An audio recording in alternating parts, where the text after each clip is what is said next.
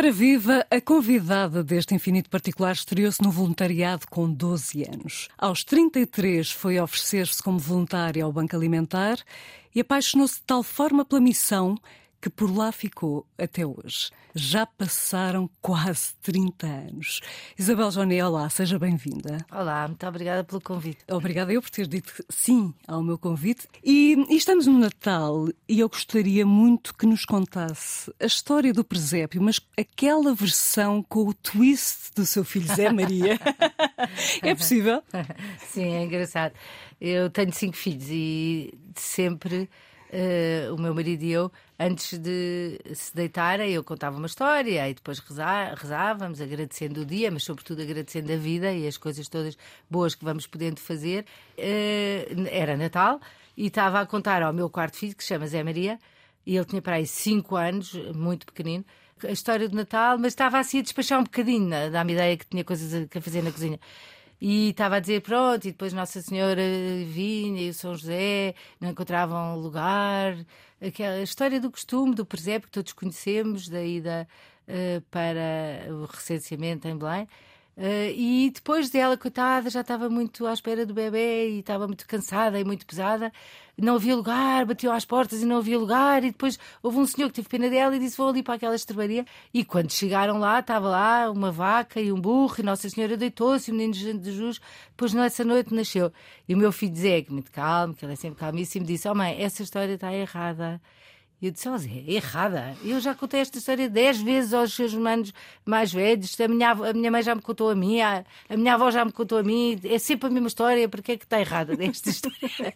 Ou existe esta história desde pequena. Oh mãe, é que o burro não podia estar dentro do estábulo porque Nossa Senhora vinha montada em cima do burro e, portanto, dentro do estábulo só estava a vaca e depois é que ficou a vaca burro. Isto é uma perspicácia. E é muito engraçado. E este meu filho, como aliás eu acho que todos os filhos se nós tivermos atenção, obrigam-nos a olhar até para as coisas de uma forma diferente. Uhum. E é esta capacidade de nos eh, desconstruirmos e nos reconstruirmos todos os dias quando somos interpelados, até por crianças pequenas, que nos obrigam a repensar muitas vezes até as histórias que sempre ouvimos contar e isso é engraçado. É muito engraçado e é um exemplo de escuta ativa, não é? Ele estava ali presente no momento Sim, a ouvir tudo, tudo, tudo. Sim. E eu, eu acho que só há, nesta relação dos pais para os filhos, só há esse tipo de escuta ativa quando os filhos sentem que há também um contar ativo, ou seja, que os pais não estão ali agarrados ao telemóvel a ver eh, algumas mensagens ou WhatsApps ou Instagrams,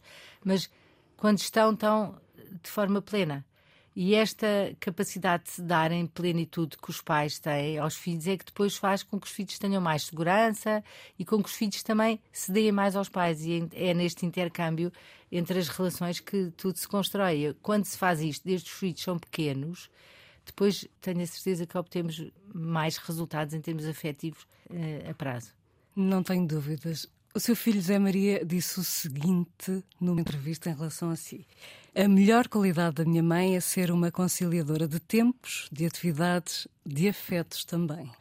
Tendo a Isabel cinco filhos e já netos, e tendo também a sua família do Banco Alimentar, os voluntários, os parceiros que oferecem excedentes, os beneficiários, a minha pergunta é: como é que se organiza no Natal? Com quem é que passa ao 25, 24? Como é que faz?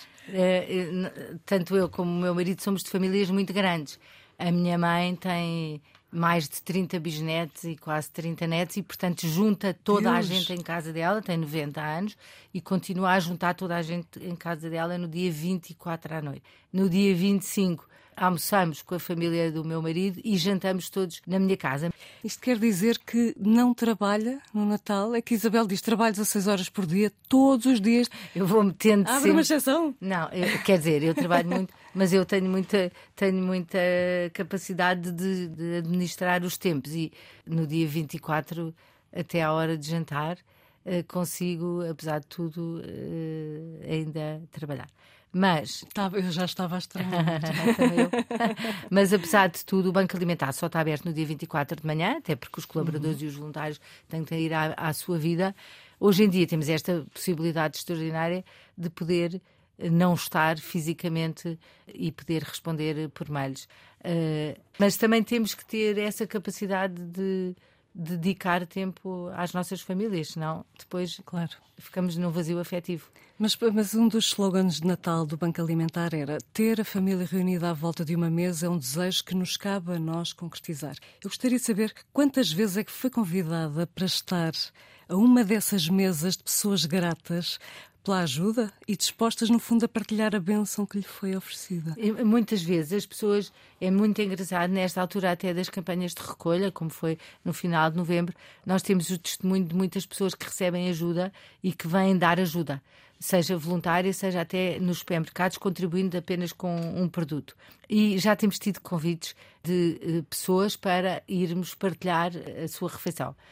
Eh, também temos que nos resguardar um bocadinho disso, porque quando se dá o alimento, o que se pretende é que se autonomize aquela vida, mas, sobretudo, não queremos que as pessoas se sintam devedoras. E, hum. portanto, gostamos de, até gostamos de não saber quem são essas pessoas. Dar sabemos, mas não queremos que se sintam de nenhuma maneira devedoras. Agora digo-lhe que muitas instituições uh, que são apoiadas pelos bancos alimentares, e nomeadamente aqui pelo Banco Alimentar de Lisboa, onde eu estou mais permanentemente, nos convidam uh, para as festas de Natal, para as festas de Natal hum. das crianças, trazem-nos muitas uh, folhosas e bolos reis e, e tudo isso uh, até numa gratidão festejada, ou seja, vamos festejar em conjunto nesta época de Natal com aqueles que são os nossos benfeitores ou os nossos amigos. Hoje em dia usa-se muito esta palavra parceiro. Uhum. No caso do Banco Alimentar, com as instituições, muito mais que parceiro, somos amigos. E esta amizade também se expressa com este dar e receber. As instituições recebem todos os dias produtos. Nesta altura, levam-nos tecinhos e bolinhos. É tão bom. É bom. e como é que eram os seus natais em Elvas até aos seis anos? Ou seja, até 1966? Eram frios. o Alentejo é bem frio. No a recordação que tinha, nós, eh, o meu pai era, era agricultor e, portanto, tinha um monte uh, entre Elvas e e Vila Buim. Eu, eu achei era muito porque... frio, era muito frio. Deixa-me só dizer isto, porque eu achei graça que na entrevista que deu a Francisco Pinto Balsemão disse o meu pai que era lavrador alentejano, mas era mais que isso, era engenheiro agrónomo, tal sim, como sim, a sua sim, mãe. Sim, sim, mais possível, mas uh, lavrava a terra e, portanto, é uma designação que no Alentejo usamos uh, ainda hoje. E, portanto, o que fazíamos era ir lá nas férias de Natal, sempre, uh, para lá para o, para o monte, mas uh, e depois festejávamos o Natal em casa de uns tios uh, meus, de um irmão do meu pai, que tem uma casa na cidade, em Elvas, e onde todos os primos, muito pequeninos, espreitávamos muito com grande ansiedade. Havia uma grande sala com os sapatos todos de todos nós. Não recebíamos muitos presentes. Os meus pais nunca nos educaram a dar muitas coisas. Recebíamos talvez um bom presente, uhum. mas o que me lembro é que havia muito mais do que as coisas que recebíamos, era aquela magia de não poder entrar da sala, queríamos espreitar, não nos deixavam.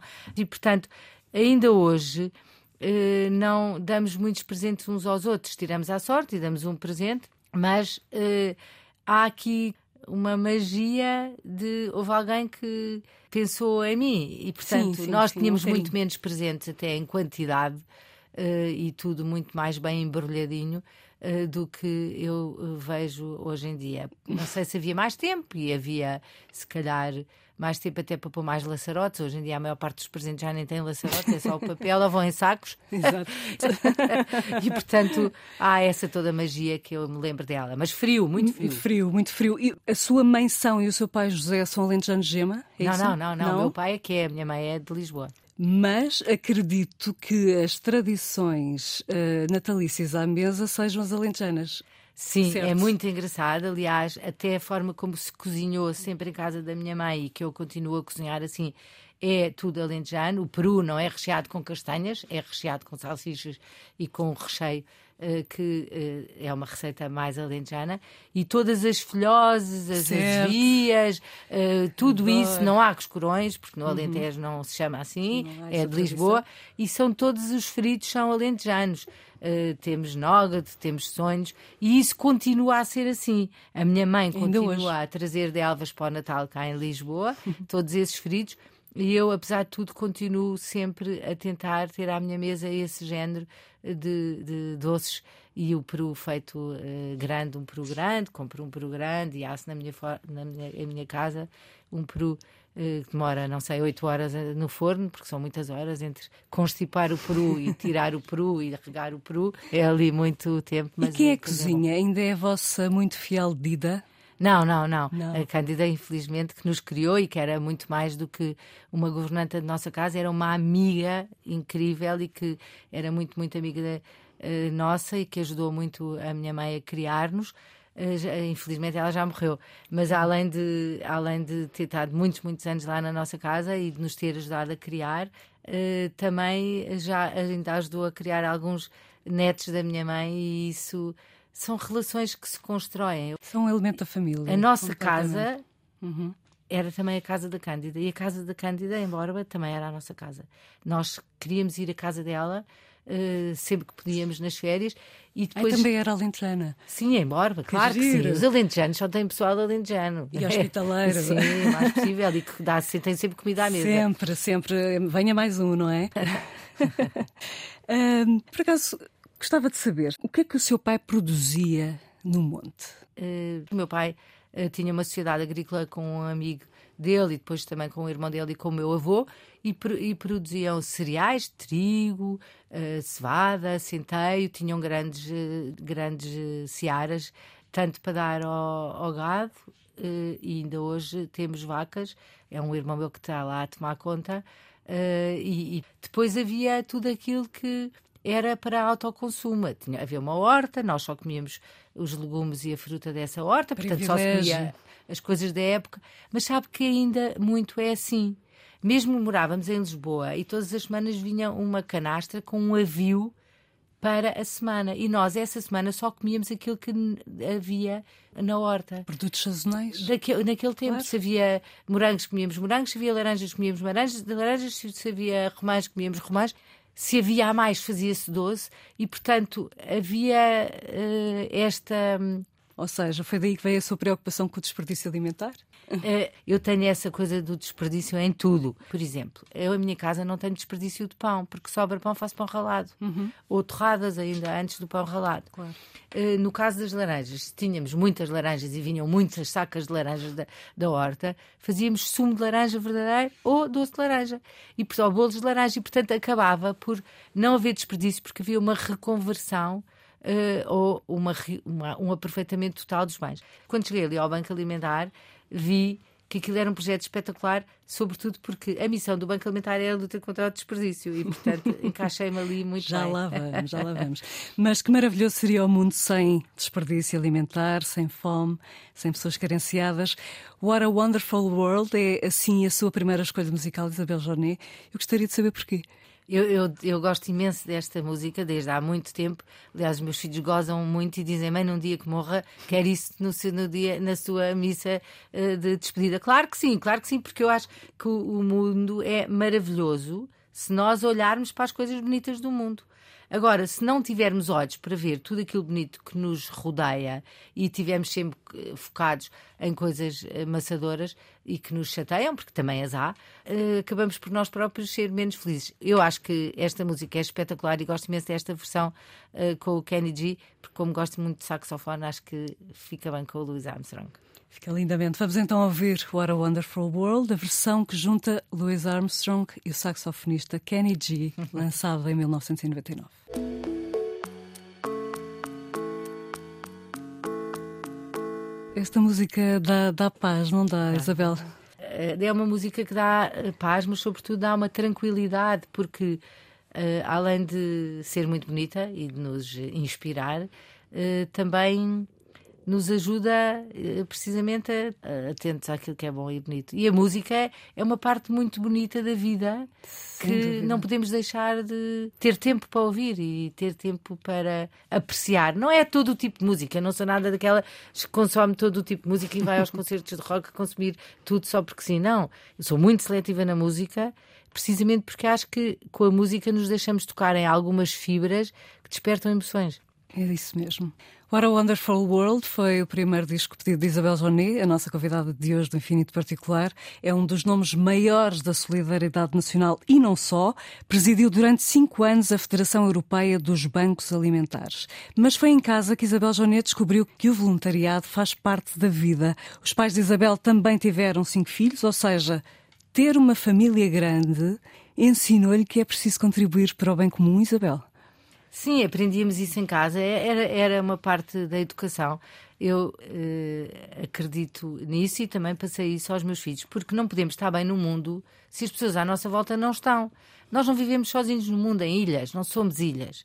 E, portanto, as pessoas que se centram demasiado em si próprias acabam por perder a capacidade até de perceber que se todos os outros à volta estiverem melhor, nós também estamos. É verdade, Isabel. E depois veio o verão de 72. A Isabel tinha 12 anos, quando a mãe a convenceu a estrear-se no voluntariado nas férias grandes. Uh, o que é que fez? Durante as férias íamos para o Hospital de Santana, na parede. E isso é muito engraçado como é que os tempos mudaram. Naquela altura, as mães não podiam estar com os filhos nos hospitais e não podiam dormir com os filhos nos hospitais. E nós estávamos numa, numa secção de crianças a brincar com essas crianças que tinham sido operadas ou que estavam à espera de ser operadas, tinham luxações na anca, etc. De crianças pequeninas, ajudando as enfermeiras a dar de comer a estes bebés e a estas crianças e as mães não podiam estar. E, portanto, nós éramos voluntárias, muito pequenas, éramos quatro amigas, eu, a minha irmã Carmo, a minha uhum. querida amiga Teté e a João. Lá íamos as quatro, duas ou três vezes por semana, dependia dos anos, a pé, de comboio, apanhávamos o comboio em Santa Mar, íamos de comboio até à parede, depois íamos a pé do comboio até ao Hospital de Santana, mas nós gostávamos imenso daquele voluntariado. Porque... E é engraçado, nessa altura o voluntariado ainda não era feito porque fica bem ou porque enriquece o currículo, não é? Não, não era nada disso, não tinha nada a ver com isso. nada, nada a ver com este voluntariado de hoje. E era um voluntariado, eu acho que era uh, quase como uma ocupação, mas que se fazia também com mais amor. Nós afeiçoámos àquelas crianças uh, e depois uh, seguíamos até aquelas crianças. Pronto, depois acabavam as férias de verão, lá tínhamos que voltar para o liceu e no ano seguinte voltávamos a ser a ir lá para Santana. Mas justiça seja feita, o Banco Alimentar foi a entidade que mais fez pelo voluntariado jovem em Portugal. Sim, o, o, Banco Alimentar é, é um caso de estudo nesse. nesse Mudou o paradigma, não é? O voluntariado cá em Portugal era entendido como alguma coisa de senhoras velhas que queriam ganhar o céu e, portanto, eh, faziam voluntariado porque tinham tempo livre, mas também com uma lógica muito uh, para ganhar o céu. E havia também voluntariado nos escuteiros, sempre houve, muito embora os escuteiros incluíssem as ações de voluntariado dentro daquilo que são as suas atividades e não como uma coisa sempre fazendo parte de si. Bom, então, quando se criou o Banco Alimentar, logo no começo, começámos a ir para as escolas. E eu lembro-me que houve um ano que nós fomos a mais de 200 escolas fazer conferências sobre o Banco Alimentar. E íamos falar sobre o Banco Alimentar e eu tinha este desassossego tal de falar às escolas que obrigava toda a gente no Banco Alimentar, todas as pessoas que lá trabalhavam, eu marcava idas às escolas a toda a gente. Temos que ir para as escolas, temos que trazer os miúdos para as campanhas do Banco Alimentar. Eles têm que vir para a campanha, mas têm que ver o que é que isto é. Têm que vestir a nossa camisola. Mas um bocadinho por causa da sua experiência, não é? Daquilo não que tinha sentido quando era, era tinha jovem. este desassossego, achar tem que se mudar uhum. isto do voluntariado aqui em Portugal, tem que se trazer os jovens para a intervenção cívica com esta Exatamente. lógica de que o voluntariado não é para ganhar o céu. Também pode ajudar. Os que acreditam, pode ajudar porque estamos a ajudar outras pessoas a terem uma vida melhor. Sim, Mas não é, é altruísmo. Só isso. É, porque é que nas, nos países anglo-saxónicos o voluntariado faz parte da, do currículo, até do currículo escolar, e cá em Portugal não faz? Porque é que as pessoas não se desinstalam desde pequenas? Uh, até tivemos, uh, até tivemos uh, várias pessoas que diziam porque o Banco Alimentar tem crianças à porta dos supermercados, isso é exploração de menores. E nós ríamos e nem respondíamos. Trabalho nunca, infantil. Nunca respondemos a esse tipo de provocações. O que é certo é que hoje vê-se o fruto que o voluntariado jovem nos gerou. É um legado importante. Seguindo uh, aqui o seu percurso, gostava de matemática e aos 17 anos entrou na Católica em Economia. Mas eu pergunto, por que não o curso de Gestão? E porquê é que eu digo isto? Porque o que fez mais tarde com o Banco Alimentar foi criar um modelo de gestão que ainda hoje é replicado em vários pontos do globo. E isso é notável. Mas isso é, tem mais a ver até com a organização. Eu não fui gestão e tenho que lhe dizer, porque eu odeio contabilidade. eu, eu, não percebo nada de contabilidade e mais, eu não gosto mesmo de contabilidade. Ok, e, uma versão. Uh, uh, uh, quando se ia para gestão tinha que se ter muita contabilidade. Eh, eu acho que sou muito mais uma gestora do que uma economista e o que eu faço todos os dias é gerir e, e gerir tudo, desde a minha casa até às instituições que tenho ajudado a criar, mas essa parte da contabilidade fez com que eu não pudesse ir eh, para a gestão. Uh, a contabilidade é classificar documentos para arrumarem contas. Uh, e é, eu monótono. gosto muito de matemática até, até numa questão da organização. Eu sou maníaca da arrumação. maníaca da arrumação. Das caixas de Tupperware, de, de, tudo, das meias, por cores. Mas é para facilitar o trabalho. Não sou nada uh, obsessiva ou compulsiva. Nada, já ouvi nada, dizer nada. que a sua, a sua, filha Isabel é igual. igual. é mais arrumada que eu. Mas é, é por uma questão de método. Eu arrumo as caixas de plástico por formas, e isso é matemática, não é? Porque é muito mais fácil depois, quando vamos utilizar. utilizar, mas também para encontrar as tampas. É por uma questão de método e de ordem. É uma questão de organização. Mas nasceu consigo, é uma característica. Eu acho que isso nasce com as pessoas. Há pessoas que são mais criativas, a quem a ordem não é uma necessidade. Há pessoas que, se calhar, precisam de mais ordem até para produzir mais resultados. Mas o engraçado é que Isabel tem os dois lados: tem o lado criativo e o lado analítico Mas e, eu mais organizado. Eu gosto, muito, eu, eu, gosto muito de eficiência. E acho que a ordem permite eficiência. Uhum. E não, é, não mata a criatividade, ao contrário. É verdade. Vamos agora avançar para a campanha dos 21 bancos alimentares. Angariou mais de 2 mil toneladas de alimentos. Isto superou todas as expectativas. Pois, nesta altura não esperávamos que fosse um resultado tão uh, importante. É que é mais 24% em relação a 2021. Mas, pois, tudo bem. Na altura pandemia. estávamos a sair ainda da pandemia, embora já tivéssemos saído. Em 2021 já tínhamos saído da pandemia. Sim, sim. E em 2020 é que não tínhamos feito a campanha. Mas em cenário inflacionista e de aumento de taxas de juros, nunca pudemos imaginar que não só a campanha Saco tivesse esse resultado, 2.085 toneladas, mas também a campanha na internet uh, e com os vales superou a campanha uh, anterior. E isto é uma demonstração incrível dos portugueses. Os portugueses são muito solidários, solidários, mas conhecem à sua beira famílias com necessidades.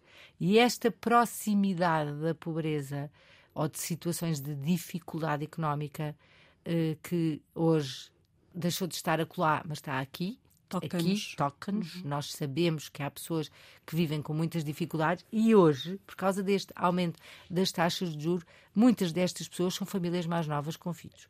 E nós sabemos que vivem aflitos para chegar ao fim do mês eu conheço muitas famílias que tiveram que tirar os filhos das atividades por causa do aumento do crédito à habitação.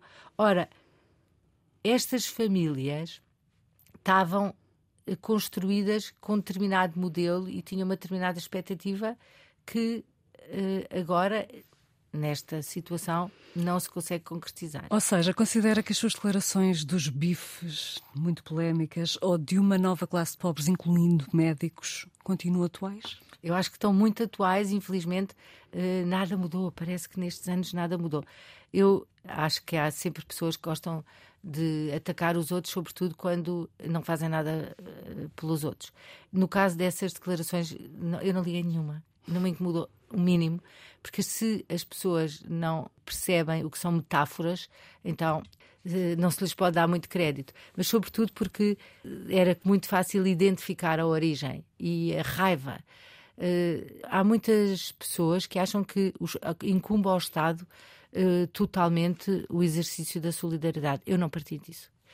O meu mundo é um mundo onde todos fazemos parte uns dos outros e onde somos corresponsáveis pelo bem comum. E, portanto, uh, temos que estar atentos e temos que estar disponíveis para quem mais precisa. Mas uhum. também é um mundo onde tem que haver um realismo sobre aquilo que cada um de nós pode e deve gastar. E, portanto, não posso aceitar que se criem falsas expectativas a famílias com anúncios e publicidade, a créditos à habitação ou a créditos a consumo, que induzem falsamente as famílias em despesas e em encargos que depois não podem suportar. Sem dúvida. Normalmente esse é o desfecho mais uh, trágico destas famílias. Entretanto, os novos números da Pordata, divulgados em outubro, trouxeram uma triste confirmação. A pandemia fez de facto disparar o número de pessoas em risco de pobreza. Aumentou 12,5% em 2020. Foi notório esse crescimento?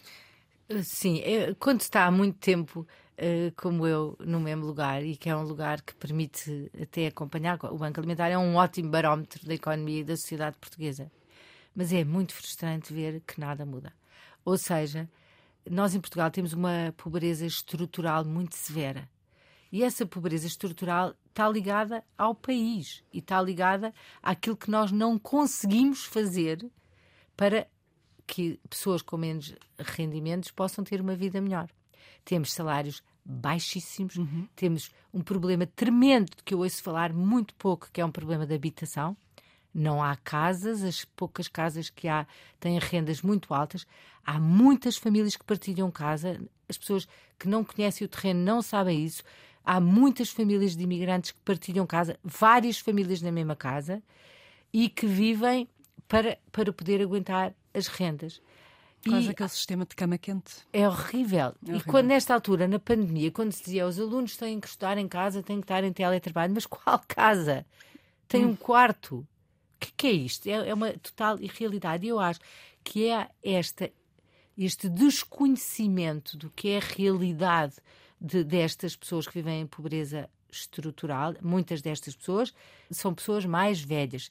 Nós, em Portugal, ainda temos pensões de reforma de 180 euros. Temos é pessoas que vivem com 180 euros. Sei que essas pessoas têm, têm rendas de casa mais, mais baixas, mas têm umas condições de habitação péssimas. Isto é em Lisboa, é no Porto. Não é digno. Não é no interior, é nas cidades. Uhum. Mas, sobretudo, depois também temos, quando há crises como estas, temos famílias que são empurradas por uma situação de pobreza conjuntural. Porque a conjuntura, portanto, a economia, faz com que tenham mais dificuldades. Quando foi a pandemia, houve uma senhora, foi das coisas que mais me custou, que um dia telefonou para o Banco Alimentar, perguntou se podia falar comigo.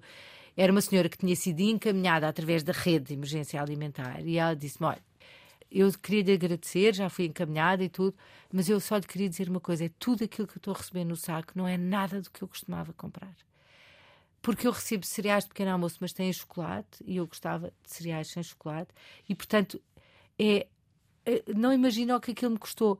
Era já aquela pessoa reconhecer que precisava de ajuda, porque estava em layoff e, portanto, aquilo que tinha não chegava para a sua família, foi encaminhada para a ajuda, mas coitada, tudo aquilo que recebia não era o que ela costumava comprar. Isto é uma frustração tal da própria pessoa que diz: onde é que eu falhei que nem posso escolher aquilo que como? Então, isso foi talvez um de, uma das coisas que mais me marcou eh, na altura da pandemia, que estávamos a ajudar muita, muita, muita gente e que se lançou a rede de emergência alimentar, que deu muita resposta, mas era esta impossibilidade de famílias que tinham construído um modelo de vida na sua cabeça de o concretizarem. E isto é que é terrível e que hoje vamos viver outra vez. Porque estas famílias são famílias da classe média que compraram uma casa e que o peso do crédito à habitação. Compraram uma casa porque não havia para arrendar. E, portanto, era melhor comprarem. Tinham a prestação do crédito encaixada no seu orçamento e este orçamento, com este aumento dos preços uh, dos produtos básicos e da energia e das taxas de juros, o orçamento fica, fica completamente desequilibrado. Sim. E, portanto, alguma coisa vão cortar. Onde tem que cortar alguma coisa. Ou perdem a casa, ou deitam menos leite no copo e nem sequer podem beber leite todos os dias ou dar leite todos os dias aos filhos. Já nem e, falamos portanto, do bife, já falamos é, do leite só. É, não, é este desconhecimento da realidade é terrível para quem está ali todos os dias no banco alimentar há muitos anos. Nada muda. Ainda chora com estas histórias? é, porque temos muitas vezes casos uh, reais. São pessoas muito. Eu vejo os seus olhos. É. Mete muita impressão porque são, uh, são situações que, que, nos chegam. Nós estamos a ver aquela família. Porquê é que tem que ser assim? Porquê é que não se pode pagar, ter melhores salários, melhores condições de vida? Porquê? Onde é que falhamos? Ah, no coletivo. E essa pergunta eu coloco muitas vezes a mim própria. Onde é que se falhou aqui? Só exigências, só reclamações? Se calhar ao governo, não é? Sim, sim, a todos nós. Onde é que se falhou? Na definição das políticas, na, na, no desenho das políticas. Onde é que falhamos? O que é que será o futuro dos nossos filhos e o que é que será o futuro uh, de nós todos como sociedade? O seu maior desejo continua então a ser que o Banco Alimentar feche? pois é, as pessoas, uh, há muita gente que não percebe isso, mas eu acho que a coisa que eu mais gostava era que o Banco Alimentar não existisse, que pudesse fechar uh, portas. Primeiro, porque não havia necessidade, não é? Mas também porque não havia desperdício. E, portanto, esta, este sobreconsumo que origina este desperdício seja alimentar, e esse aí é mais gritante, porque além de ser um absurdo económico, é uma injustiça social e tem impactos ambientais incríveis, eh, não tem diminuído. E apesar de termos até criado um movimento Unidos contra o Desperdício para alertar para esta realidade, é não só no caso dos alimentos, mas também no caso de todos os outros bens, e temos um banco de bens doados para uhum. uh, os outros tipos de bens, é inacreditável o que se desperdiça uh, todos os dias. E desperdiça-se, e não, não será por má gestão das empresas que produzem. Não é. Porque as empresas, elas procuram os mais elevados graus de eficiência e, portanto, têm que procurar reduzir custos que são desnecessários na produção de bens. Mas há aqui um desajuste demasiado elevado entre aquilo que é a oferta e que é a procura. Mas Isabel, se esse fecho acontecesse, lá teria que fazer mais um tapete de arrelos para criar um projeto novo. Isso eu continuo sempre a fazer coisas de mãos, desde empalhar cadeiras a fazer casaquinhos de bebê. Eu fascina-me esse seu processo criativo. Mas eu tenho que fazer, sabe? Mas o que é que, o que, é que efeito é que têm esses trabalhos manuais? na todas as pessoas que fazem trabalhos manuais e que veem vê uma obra, que vê a, a produção, ou seja, a minha mãe faz muitos casaquinhos de bebés e eu aprendi a fazer tricô uh, com a minha mãe, mas é, nunca nos deixou, nunca nos deixou não acabar um trabalho. Quer dizer, isto nós fomos educadas, era como os jogos, quando se começava, acabava-se. Mas uh, devia-se a concretização. Eu acho que muitas vezes os miúdos hoje em dia, e tenho assistido a muitos miúdos com esse tipo de inquietações, não acabam nada, começam e não acabam. Eh, porque eh, nos novos jogos de computadores, etc., pode-se sempre recomeçar. E nós, quando jogávamos um jogo de tabuleiro, ou quando fazíamos uh, almofadas em ponto cruz, ou tapetes de arreolos, tínhamos que começar, mas tínhamos que acabar, porque se não se acabávamos, a obra não estava feita ou o jogo não estava concluído. E não se recomeçava é outro sem... E isto educa. Uhum. E uh, é, é, engraçado de ver que eu gosto de ver as obras produzidas. Gosto de começar, mas gosto de acabar. Então, e quantos casaquinhos de bebê fez para oferecer neste Natal aos seus netos? Não, sempre que nasce um bebê, não é preciso ser meu neto. Sempre não? que nasce um bebê, uh, eu faço um casaquinho branco pequenino para o primeiro dia. Gosto muito, faço para os meus netos e faço e faço para os, eh, para os meus sobrinhos netos e sempre gosto muito de fazer casaquinhos de bebê esses casaquinhos de bebê davam para quantos pacotes de leite? Não sei, porque o tempo, eu não, eu, um, um novelo não é nada muito caro, custa um euro e tal. É o trabalho, é o trabalho. Mas é o amor que se põe ali, é o uhum. trabalho. É, é, um trabalho que é todos, todas as noites um bocadinho uhum. uh, ali. Também não sou de ver televisão, portanto. Uh, e é antes de ler ou depois de ler? Não, leio todos os dias. Isso leio na cama. Todos os dias. Eu achei, achei inacreditável. Tenho que ler, tenho que ler todos os dias para a minha saúde mental. Diz que é uma leitura compulsiva, até leio os pacotes de cereais. Olha, a sério, eu estou aqui, estava a ler. Eu leio tudo. Estava a ler a garrafa d'água. A ler o rótulo da garrafa d'água. Porque eu tenho, tenho muita curiosidade e, portanto, leio muito. Ainda agora no fim de semana passado estive no Porto Santo uh, e li um livro inteiro nas viagens. Que bom. E, e, nesses presentes de Natal, voltando aqui um bocadinho atrás, assina, escreve mensagens personalizadas? Sim, os presentes de Natal que dou, escrevo sempre um cartãozinho de boas festas. De antes mandávamos cartõezinhos de boas festas pelo correio, cartões, não era? Hoje em dia, por acaso agora até vejo que se voltou. Mas eu lembro em casa dos meus pais que havia em cima da lareira uhum. Eh, dezenas de cartões de boas festas das minhas tias, das nossas primas. Toda a gente escrevia, de, dos afilhados, dos padrinhos. Bons Hoje tempos. em dia mandamos tudo por WhatsApp. Não, eu isso sempre que embrulho um presente, gosto de pôr um cartãozinho. Às vezes eh, são feitos agora pelas minhas netas. E o que é que diz a sua letra, já que estudou grafologia? Adoro, a grafologia é uma coisa espetacular. Eu tenho muita curiosidade pelas pessoas e pela forma como as pessoas até uh, são e se mostram. E eu acredito muito na grafologia. E fiz um curso de grafologia, fiz aliás o exame da Sociedade Française de Grafologia, que é equivalente a um mestrado, e durante três anos estudei aqui com umas uh, professoras portuguesas, depois fazíamos o exame uh, dessa sociedade em Paris, e a, a, letra das pessoas revela muito mais sobre as pessoas, mesmo hoje, que muitas pessoas já quase acham que nem sabem pegar na caneta nem saber uh, escrever, do que as pessoas possam pensar. Até a forma como as pessoas abordam uma folha branca já diz muito sobre a personalidade das pessoas. E, e, eu isso gosto muito, muito. E Isabel, sabendo disso tudo, consegue rever-se na sua letra? Consegue? Acha que está ali a sua personalidade? Exposta? Pois, eu acho que sim, e acho até que as letras das pessoas mudam porque as pessoas mudam. Uhum. E era, eu se pudesse uh, fazer exame, análises grafológicas, gostava de fazer de 10 em 10 anos, acho que as pessoas deviam uh, fazer análises à sua letra ou a fazer análises a si próprias. Nós mudamos, porque a nossa vida muda-nos. Ainda bem. Ainda bem. É sempre evoluímos. melhor, evoluímos. Se e quem não evolui, uh, se calhar vive menos. E eu adorei esse curso de grafologia, li muito nessa altura.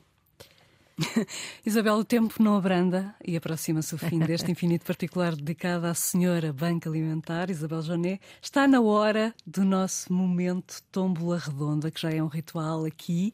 Nesta tómbola estão, portanto, frases, estão também reflexões. Eu gostaria que tirasse um papelinho aleatoriamente e que nos lesse, por favor. Giro. Faz tudo como se alguém te contemplasse. Epicuro. Isto é engraçado. é, é mesmo giro. Eu acho que isto, eh, eu acredito muito nisto, mas como sou católica, acho que quem nos contempla sempre é Deus. E, portanto, esse Deus que faz parte da, da nossa vida, mas que nós fazemos também parte da vida desse Deus, integramos-nos, somos, há aqui uma ligação. Eh, e eu vivo muito até de uma forma que é, eh, como dizem os jesuítas, ou como dizia Santo Inácio Loyola, faz como se tudo dependesse de ti, sabendo que tudo depende de Deus. E eu a minha vida é assim vivida. Uh, Esforço-me por fazer ao máximo o que posso, mas confio. E é essa confiança de que não estou sozinha e de que alguém vai orientando uh, para o bem aquilo que faço que me permite também ser tão livre. Eu sou muito livre e sou um bocadinho rebelde, uh, mas é porque confio. A fé a maravilha da fé que nos dá sempre um conforto. Bom, vamos terminar com música. Qual, Isabel Joné? Esse mesmo da liberdade. Eu penso que todos nós, quando nascemos, nascemos livres. E gosto muito deste, quando um homem nasce, nasce selvagem. Acho que todos nós eh, vamos arranjando amarras ao longo da vida, mas essas amarras também temos que saber desamarrá-las. Portanto, a segunda escolha musical de Isabel Joné é Nasce Selvagem, dos Resistência. Nasce Selvagem também com uma missão, um propósito. Uhum. Que bom para nós, para tantos, a Isabel ter encontrado o seu propósito. Vamos já já ouvir os Resistência. Antes disso, as despedidas. Este Infinito Particular contou com o Carlos Jorge Antunes na produção, no som João Carrasco, autoria e edição Susana Bento Ramos. Muito obrigada, Isabel Jané, por ter partilhado o seu escasso e precioso tempo connosco. Muito obrigada pelo convite, foi um gosto. Também às vezes é tão bom poder uh, estar assim, uh, nesta intimidade que se partilha com pessoas que são curiosas pelos outros, sem a curiosidade ser uma curiosidade meramente material. Tão bom. Muito, obrigada. obrigada. Muito obrigada, eu. Obrigada também a si por ter estado desse lado e pela preferência. Feliz Natal para todos e um empolgante 2023.